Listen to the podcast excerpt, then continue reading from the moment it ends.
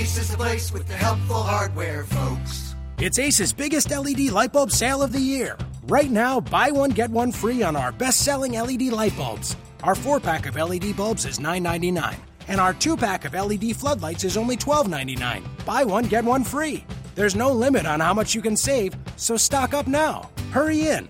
Buy one, get one free on long lasting 10 year LED bulbs now through Monday, only at your neighborhood Ace. See participating stores for details. You are Locked On Warriors, your daily Golden State Warriors podcast. I am Daniel Leroux, your host, and so happy to bring you your team every day. With a long break between the this series and the next, I wanted to get in back into doing Reddit mailbags with some frequency. Luckily, our Warriors was both the mods and the peak contributors were very enthusiastic about it. Got a lot of good questions. If you want to hear part one, went through a lot of different questions. That was yesterday's show, so you can definitely check that out using whatever podcast player you use. And then today I'm answering other questions. And there were some, I mentioned this yesterday, that were highly upvoted that I didn't answer because I wanted to look into them a little bit more. So this is going to kind of hit some of those and then also some of the stuff that's a little bit lower that I, I wanted to do or can do and anything else. And I'm just going to go until I don't feel like I want to anymore. So we'll see. We'll see how it goes. And the first one is is one that I really did want to look into. So uh, it, I can't read the username, but the question was, what's going on with Looney? The team just says he's out with a hip injury, but there's no timetable for his return. Should Warriors fans expect anything from him next year, or is this the end of his NBA career since his hips keep failing him?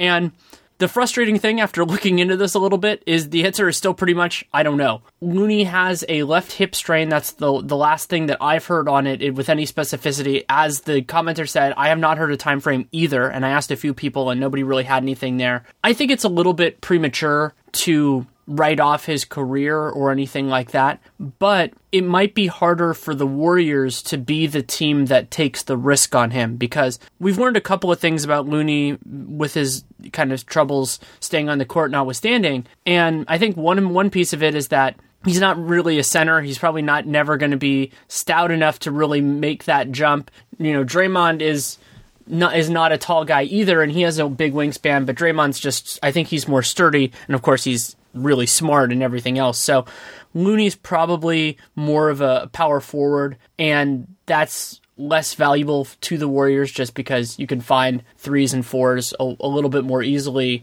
in their stuff, especially because the idea of, and this ties in with the second thing, is that his jump shot hasn't been what some of us hoped it would be.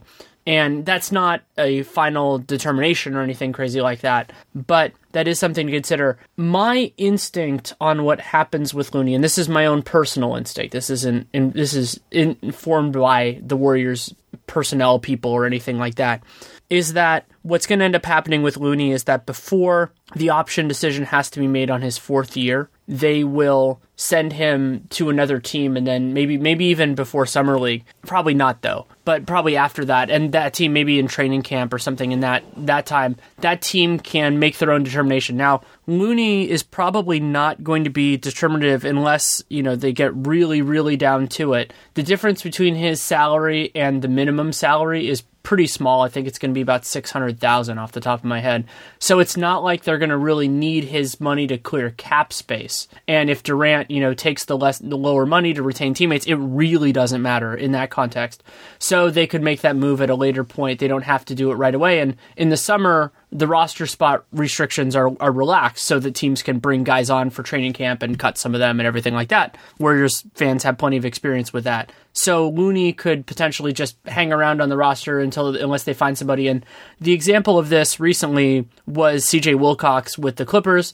Clippers traded him, I think it was shortly before the start of the season. They had actually declined his fourth year option by that point. But I wouldn't be surprised if the Warriors did it a little bit earlier. It'd be proactive and it'd also be good for Looney if they feel like he's not the answer. So we'll see. I, am optimistic that he can be good enough to be a rotation player at some point, but the problem is that some point might not be soon enough, and it might not even be on his rookie deal. So the Warriors have high enough stakes that I think it's probably best for them to kind of lean in that direction. But they obviously have more information than I do, so I openly acknowledge that in terms of his history and the, the work that has been done and needs to be done. So be worth watching, but that's kind of where that goes.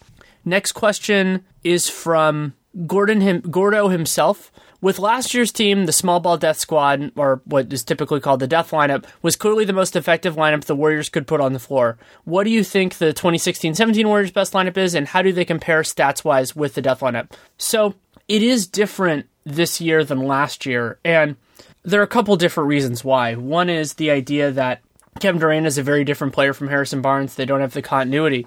But while it was a big concern early on, eventually the Hamptons Five, the Death Lineup, whatever you want to call it, ended up being the Warriors' second best in terms of net rating, which is you know basically that's how how well you score versus opponents scaled for 100 possessions. They ended up being the second best lineup the Warriors used with any frequency, or above 100 minutes for the whole season. And that was 23.9 plus plus 23.9. The the started standard starting five was plus 23.1, so it wasn't that different. The only one that was better than that is a lineup that Warriors fans love a lot, which is the the four All Stars plus JaVale McGee. That was actually plus 32. So that's substantial, but not that huge when you think about the sample size being a couple hundred minutes, which is not that big. Even, partially that's because Durant missed so much time. So you didn't really get those large samples. For reference, last year the death lineup only played in 37 games because if you remember, Harrison Barnes was injured. They dealt with a couple other things. They were plus 47, so that was a much better lineup in terms of that. But okay, again, as I said, it wasn't a ton of minutes played, and there were just a couple of absolutely insane comebacks during that stretch. The one that sticks in my mind was the one against the Clippers at Oracle, where the Warriors were down. I think it was like 12 points with five or six minutes to go and ended up winning by I think it was eight or ten, something ridiculous like that. So the lineup is certainly not as strong as last year, but when you factor in the idea of continuity and adjustment and everything else like that, I think that there's something to be held there. And also remember that last year's team was more aggressive in terms of the regular season. So those guys were gunning for it a little bit more. So I think that the defensive ceiling for this group is higher than last year. Iguodala, you know, is the guy that you probably think the most about in terms of aging, you know, because four of the five are are, con- are continuous, and everybody else is as good or, or better defensively, broadly speaking. And then Durant has a higher defensive ceiling than Harrison Barnes. So I would really go in that direction. But against certain teams, JaVale instead of Andre Iguodala could certainly work. He provides a gravity as a pick and roll role guy that is really useful for the Warriors and that other teams have to scramble with. But there aren't that many truly great post up guys. And I think that's not that JaVale is great at that, but that's really the weakness that I see in terms of that Warriors unit as a guy who basically requires a double team and can move the ball. I mentioned this in passing on Twitter, but there's this interesting thing that uh, because Nate Duncan and I did a did a kind of impromptu riff on the best play basically could you build a team of players on non-playoff teams that could beat the Warriors and what we noticed was there were a bunch of really good big men who made it. And you could talk about some of them are in bad situations, but also just that that's not as conducive to winning right now as good point guards, good wings. So anyway, that what that means is that there aren't that many guys that are just absolutely going to smoke you. Think about the teams in the playoffs. Like Rudy Gobert is a really good player, but he's not a post up guy in that sort of way. He can be a good role man. Spurs have Pau, LaMarcus are different in those ways. I don't think Draymond's going to freak out that much in those kind of matchups. And then Nene, and then Cleveland, that's not a strength of theirs either. So I think that broadly speaking, it is the Hamptons five. And it's not universal, but I, I that's the way that I would go in that whole thing. I, I might have answered this. I think I answered the other question on this uh, with from Toyn underscore costs, saying basically with limited cap space next year, who are some free agent veterans that the Warriors should target? I'm actually going to. I think I might have mentioned this. I'm going to do a series on this for the Athletic probably between now and late June. Should have some off days, hopefully, to be able to get some of that done. And a big part of it, though, is just who's willing to take that kind of a pay cut. That's how the Warriors got Zaza Pachulia. It's how they got David West. JaVale was kind of a different case, but JaVale was the last guy who made the team. So a lot of it will be just seeing who waits out the market, seeing who wants the Warriors' money, who wants to take a lower salary for a year. I, I, I, will, though, in those pieces, try to pick out some specific fits, but I haven't really gotten all the way into off season mode yet, so I'm going to save that, but I'm excited to do it, and you, you'll definitely hear about it here because I might convert some of that into podcasts as well, or segments on podcasts is probably the most accurate way. A uh, question from that's uh, a long username. Uh, I noticed that during the stint KD was out, the ball eventually started to flow better on offense. May have been because there are stretches where the ball tends to stick to KD, and then with while I'm all for him posting up, it, it, do you think it's likely the mid-range ISOs will get phased out next season? So basically, it's kind of asking about ball movement and Durant, and I've noticed the same thing, and it's not a surprise because when somebody has been not only in the NBA in a system that is more stagnant, but it's not like Durant's team at Texas moved the ball a ton either. The Warriors are a big adjustment. I mean, the Warriors, I talked about this in yesterday's show, they're the, most cut happy team in the league. They do a lot off screens, they do a lot of off ball motion, they do all that sort of stuff. And it takes time to adjust to that and it takes time to not only go from being you know like one of two alphas to being a part of that sort of a team construct and Durant's game isn't always a natural fit with that. Also, he's a great isolation scorer. So I think that it will always be a part of the Warriors. I think that you, and you don't want to eliminate it, but what you might start seeing, and this is where I thought the Warriors offense was going to go late this year, and to a point it's getting there, was actually what Kevin Durant did. If you go back and watch the fourth quarter of game one of the Blazers series,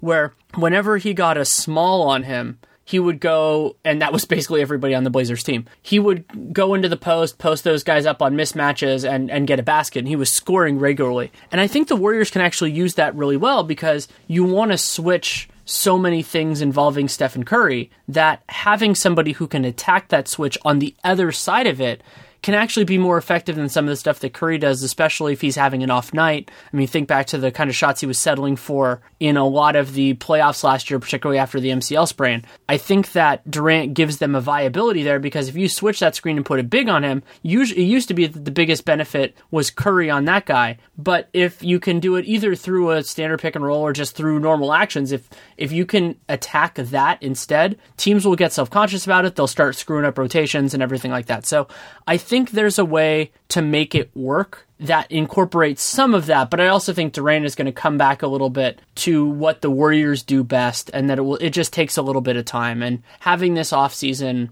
I don't think there are any international commitments in terms of like Team USA or anything like that. Could be big, and I talked about this a little bit when uh, Eric Garcia Gundersen and I did our did the crossover podcast with Nurkic. That the first off season after a player joins a new team and has spent a year with the team, so not just like what Durant did last summer, is the most important because they know what they're getting into at that point. And so they can train their workouts, they can do whatever they need to do with the knowledge of the role and the responsibilities. And Durant is going to be doing that now. You know, he could have had an idea of what the Warriors wanted, but the best way to do that is to spend a season or a partial season with the team. So I'm excited to see what they look like next year. I think it's going to be closer offensively to this to the 15-16 Warriors than the 16-17 with some Kevin Durant flavor sprinkled in there. And I'm also interested to see how the rotation works at that point because maybe you want to think about things differently if Durant's doing that and they've had some success with the second unit this year that they kind of stumbled onto with Clark and Clay and Draymond. And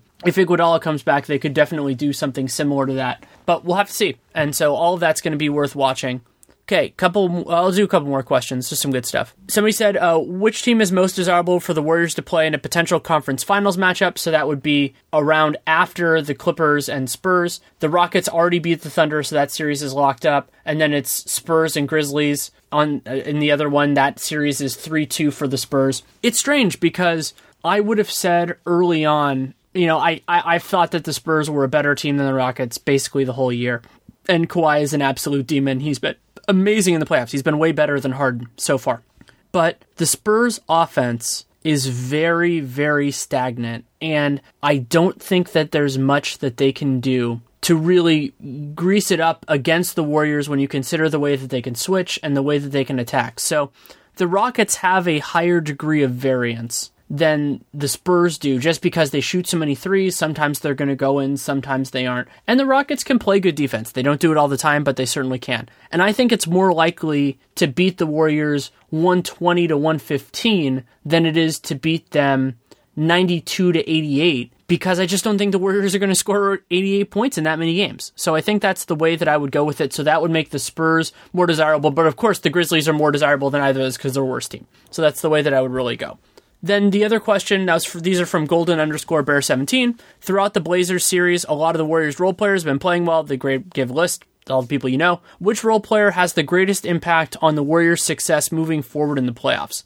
I think it's David West because West is going to be used in basically every matchup, whereas JaVale, Pat McCaw, Ian Clark, they, their roles can shift around a little bit because of other options that are there or because of the opponents. But David West, I think he has a part to play in all of this pretty much no matter what, so that makes him the most important. Next question is from NYMUSIX. After seeing a full season of Patrick McCaw, how would you revise your expectations for who he is now and what he can become as he grows and matures? So, if we're going to say from draft night, I think that I've been really impressed with him and his instincts. And instincts are a really, really good foundation for a successful player because as long as you work at it, in terms of the rest of it, you can improve your skill level. And if you, those of you who've watched like Gerald Green or even you know JaVale at moments in the playoffs, the instinct experience part of it is a lot harder to, to get better at. And the, sometimes the players who don't improve by as much as you think, it's it's on that end. I don't think McCaw is going to be physically strong enough, at least not for a long time, to really guard small forwards. He's more of a one-two guy, and I think that's a, a good thing for the Warriors in some ways. And a lot of teams don't have that, you know, traditional LeBron James type three. So McCaw, I think he fits in well there defensively, can kind of guard the better guys, something similar to what Mark Jackson had Clay do. I think he can do that. He has more skill offensively than I thought he would, just in terms of getting to the right place and having a little bit of a little bit of moves and everything like that. And he's young enough that he can work on that a lot. I still want to see more improvement from his jump shot because something Warriors fans are probably very familiar with now, but every player who is not a center who gets minutes on the Warriors needs to be able to hit open threes. Corner threes above the break, really wherever it is, they can make it work, but you have to be able to hit those shots because those shots will come. And McCaw's, you know, he's confident. I think that he'll get there, but he still needs to improve a little bit in order to make it all the way there. And I think that he's going to end up in a really nice place with the Warriors ecosystem where maybe he's good enough to be a starter on some teams, but he can be a very capable backup. And that makes him kind of a jack of all trades for the Warriors because in case somebody gets hurt, like what happened in the first round,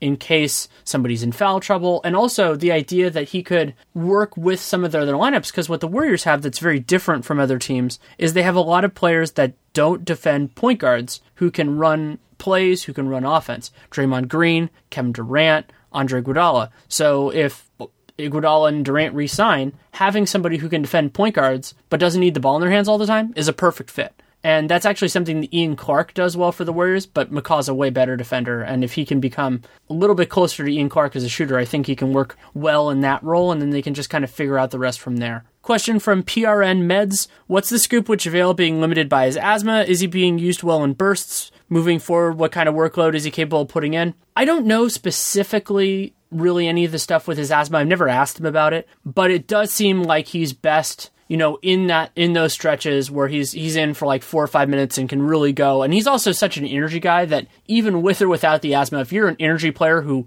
makes a living running up and down the floor, if you're seven foot, you're going to be tired. You're going to get tired quickly. So I think he fits in better in that role. And also players who are inconsistent defensively, particularly, that's probably a better spot for them because there will be times, especially in the playoffs, and we might see this this year, where those guys are having an off night or anything else. And it's a lot easier to handle that if it's a backup, if it's a guy that you're relying on for 15 to 20 minutes a game, which is actually more than the Warriors are relying on him right now. It's a lot easier to do that than if you're penciling a guy in as a starter. And if you want to get a better sense of this, watch the way that the Raptors have to deal with Jonas Valanciunas. Valanciunas is a very good player, talented guy, can do a lot of different stuff on the floor, but his impact waxes and wanes a lot, and he's also not a great fit with their personnel. So that's another thing to consider. But when you have that with your starting center, it just totally messes with your rotations because maybe you pull him early, maybe you do something else. The Raptors have been trying Ibaka starting at center, trying to get him in as a backup, and it's working sometimes, not working others. It's a very hard thing to deal with for coaches because, especially when it's a five, you can't slide them anywhere. You can't play another guy at their position and move him over. JaVale can't shoot. So I think that the way the Warriors are using him is absolutely perfect. And I never want to pencil in a guy saying what he's if you know if somebody's succeeding in their role to say that's all they can do, but I think it's the best that anybody has ever used him. So I think that I think that's a good way of kind of putting it for them. Question from Genius underscore Envy. Do you think we will see more Curry and Durant pick and roll pops late in games? Wouldn't Curry screening for Durant work better due to Durant not being a very good screen setter? I don't think we're going to see that much more of it this year. That's just not what the Warriors do. You know, they're not really a pick and roll team. I think that it's very capable. I think that it's something that they can that they can go to sometimes. And the problem with using Curry as a screener I think that he's better as a screener, not in pick and roll situations, but more in off ball situations because it catches people off guard. And also, Curry is a pretty dirty screener. The guards almost never get called for that stuff, and it's a lot easier to get away with those off ball than on ball because when you're when you're in the primary action, there are at least two refs looking at that most of the time.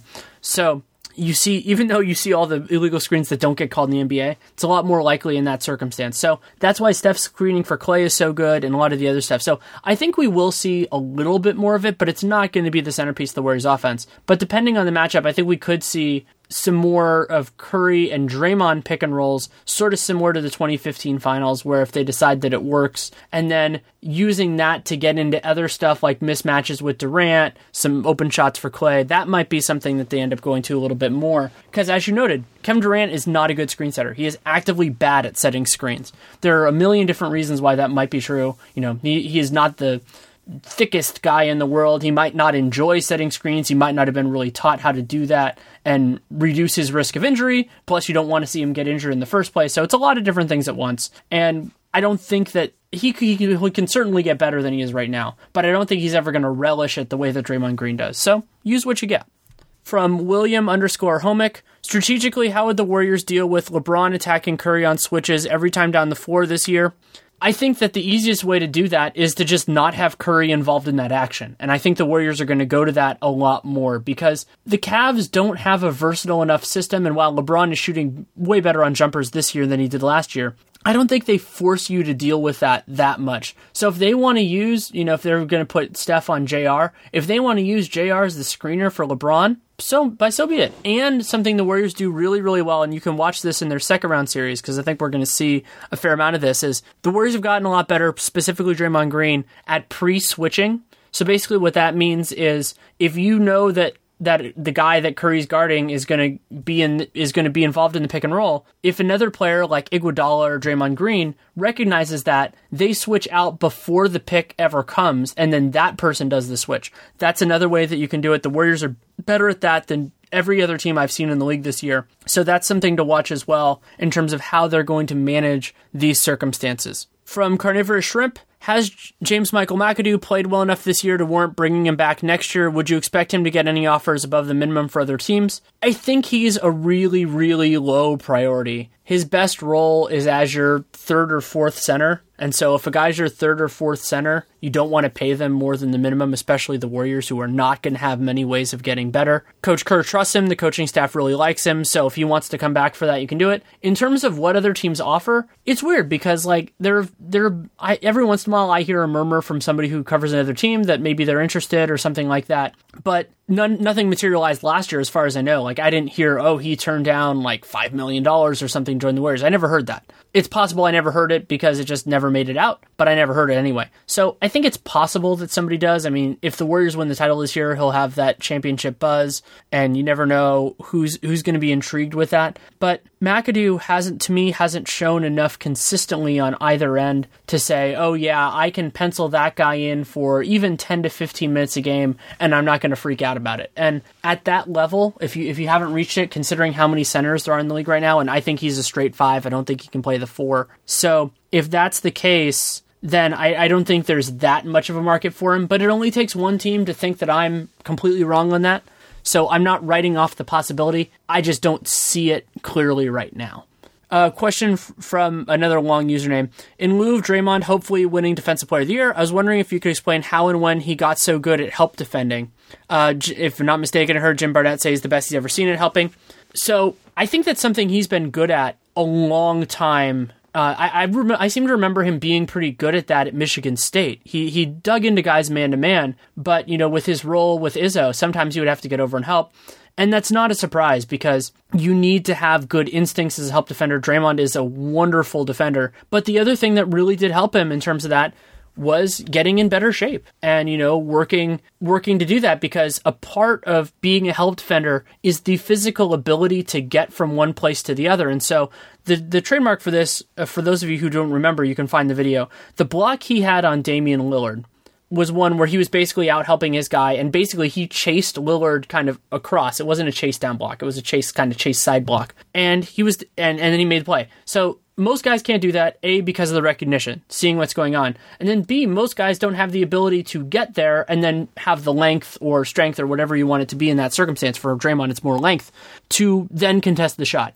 So I think he always had the instincts or has for a long time but then the capability to to reach and to know to have the timing right and to be able to physically get there i think those are more recent developments but he's been a wonderful defender from what i've seen basically his entire time with the warriors for those who remember back that far i was actually advocating for Draymond Green to start over David Lee I think it was a year or so before it happened. Granted, part of that's because I didn't think David Lee was very good, but another part of it was because I thought Draymond could add a different dimension to the team. And you know, I'm not saying, oh, look, look at me, I was, I'm a genius or something. It was, I think, in many ways, it was more anti David Lee than pro Draymond Green. But it's still, it's, it's still there, and, I, and, a lot of that was his defensive capability. I never thought he could shoot. There's actually, some, like, I, I asked Mark Jackson during that Denver series, his first year, basically why Draymond was shooting so many threes, and he, Jackson's answer was that he was making them in practice, and Jackson believed in him. And full credit to Mark. That was something I never saw coming. And while this year has been you know, an anomaly,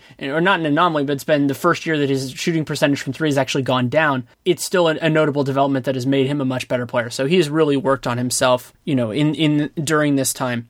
It's an interesting question from another one from Carnivorous Shrimp. What sort of role would be reasonable for Damian Jones to have next year? Which current big man would he do the best job replacing if they end up leaving? I haven't gotten the chance to see much of his D League footage, but apparently he looked good down there. And what Jones can do that I think is interesting is he has the capability defensively. He's going to need to get a lot better recognition, and a lot of that goes to just getting more reps and spending more time against M- NBA athletes, which is part of the reason why I'm a, a, strong advocate for him getting a lot of playing time in garbage time. Because even garbage time NBA players are still NBA players, especially in the playoffs. So he can do that, but also he has a pretty good jump shot. I, I don't go to practice that much because it's not a part of my job description, though I do enjoy being there when I can. Obviously, you only get to see the very end of it, you don't get to see much, but sometimes the thing that you do get to see are the young guys working out. You know, sometimes it's with vets, sometimes it's with coaches, and Jones has a pretty good jump shot.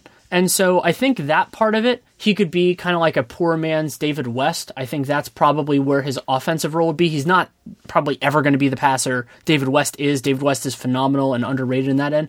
Defensively, right now he's probably closest to JaVale just because his recognition isn't there. But physically, he's probably kind of between all of them because he's more fleet of foot than Zaza. He's longer I think he's longer than David West. David West has a crazy big wingspan, but he's definitely tall. Jones is definitely taller than him, and he needs to get stronger too. So my instinct is that from what I've seen so far, he's probably going to be best next year to pencil him in as the third center. And the Warriors actually typically use three centers, so that's not that big a big a criticism for him, especially when you consider their aspirations. They have a lot more footage on him, they have a lot more of a take on him, so they might be a little higher, a little bit lower, but that's where I would be. And I think that the Warriors will be able to, whether it's retaining or adding in two centers that are better than him. And I talked a little bit before about James Michael McAdoo, and if you see Jones at that level, then you probably don't want to keep McAdoo because you already have Jones under contract. He has a guaranteed deal, and he could be better than that. I think there's a lot more ceiling left with Jones than with McAdoo for completely logical reasons.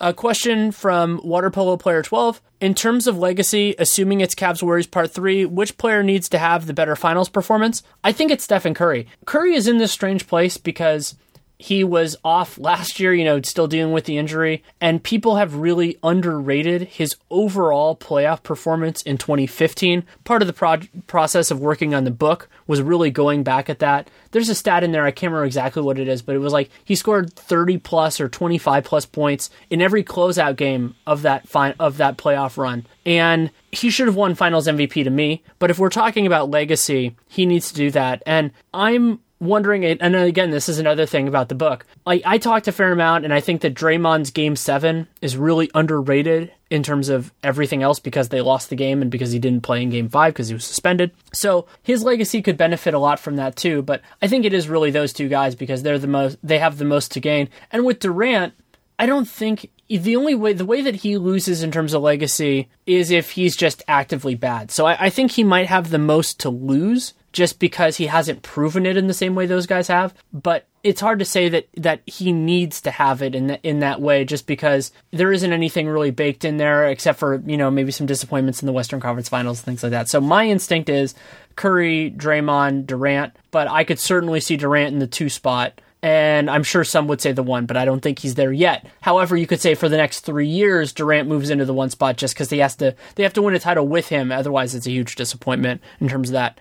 Question from Helicase21 who is your MVP of round one? And then, and why is it JaVale? It is not JaVale. It is Draymond Green. Draymond Green was huge defensively, consistently throughout. Even when the Blazers were getting good shots, he was still generally doing a really good job defensively. His only real weak point was I thought he was pretty bad defensively in the first half of game three. He was missing. He blew some blew some opportunities, overhelped a couple times, and bad is really by his standards, not bad by like Kyrie Irving standards or something like that. But the rest of the series, defensively, he was very very good. Provided huge blocks and huge shot changes in big moments. And then offensively, he was strong. You know, he had not only the 5 of 8 from 3 in game 4, but just overall, I thought he did a good job moving the ball and being what they needed on that end and not really bringing that much as a negative in terms of that. So I would say Draymond was the MVP. Also, you know, Steph and Klay had a couple of shaky games, so they didn't really do it, and Durant was obviously hurt. So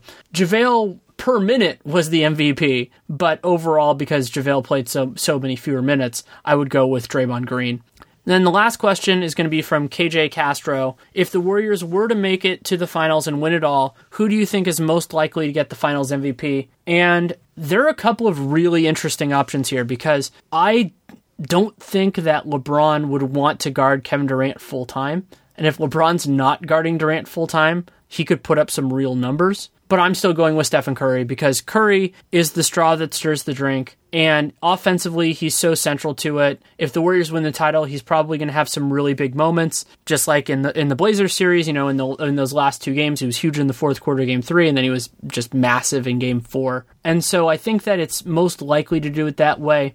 You don't usually see defensive performance carry it. The other part of the argument for Durant, so I'm saying Curry one, Durant two, probably Draymond three, is Durant might spend more time guarding LeBron than LeBron does Durant. And if he does a good job there, then he kind of has this hybrid Curry Iguodala case. The Iguodala, you know, obviously won the Finals MVP in 2015, and I think that part of the reason he did that was because he was profi- he was doing a nice job producing offensively in those games when he started, and then he was playing defense on LeBron. So if Durant can draw that responsibility more often than many people are thinking and do a good job and then also score, then he has a good chance at it too. And of course, that's a great story. So maybe that motivates some people as well to, to pick him. So part of what makes the Warriors so terrifying is that they have that many guys that could be considered. You could say, sure, LeBron and Kyrie would have a chance for the Cavs, but I think it's really LeBron and everyone else. So the Warriors are the only team that, that's left in the playoffs that has more than one player who can legitimately say like they would have a really good chance of winning the finals MVP if they won the title. And they have, you know, there are other guys that could really step up. I mean, heck, when they won the title in, in 15, Iguodala won it. So lots to look forward to there if it comes to pass. Who knows if it will. And that's enough for now. You know, that's the the whole batch of questions was a lot of really good stuff there. Apologies if it if it dragged a little bit. You know, it's just trying to figure everything else out. So appreciate all of the great questions from the Warriors Reddit community, and I, I love doing this and was very happy when I asked their mods, and they're like, "Oh yeah, absolutely do it." And so gonna have that. If you have any feedback on the show, good, bad, or indifferent, Danny Leroux, NBA at gmail.com, at Danny Leroux on Twitter. Going to have more stuff, of course, coming out. If you want to support the show, you can leave a rating, leave a review, also subscribe, download every episode. Those are big things to do with this and every other show. And I think what I'm going to do, this is the tentative plan, is that tomorrow I'm going to do kind of a Warriors fans viewers guide to game 6 of the cat of the Clippers and Jazz. So the Warriors will play the winner of that series. Utah's up 3 to 2. So I'll give you some things to look for in terms of tactics, in terms of rotation, and try to frame it in terms of a potential second round series should that team win come to pass, all that sort of stuff. I think that's a cool angle. If I do it, I'll also write up a companion piece for The Athletic, so that'll go up both ways. Looking forward to that possibility. If you hear that and say it sounds stupid, let me know. I am always open to input. It's an important part of this process for me. So thank you so much for listening. Take care and make it a great day. Ace is the place with the helpful hardware, folks. It's Ace's biggest LED light bulb sale of the year. Right now, buy one, get one free on our best selling LED light bulbs. Our four pack of LED bulbs is $9.99, and our two pack of LED floodlights is only $12.99. Buy one, get one free. There's no limit on how much you can save, so stock up now. Hurry in. Buy one, get one free on long lasting 10 year LED bulbs now through Monday, only at your neighborhood Ace. See participating stores for details.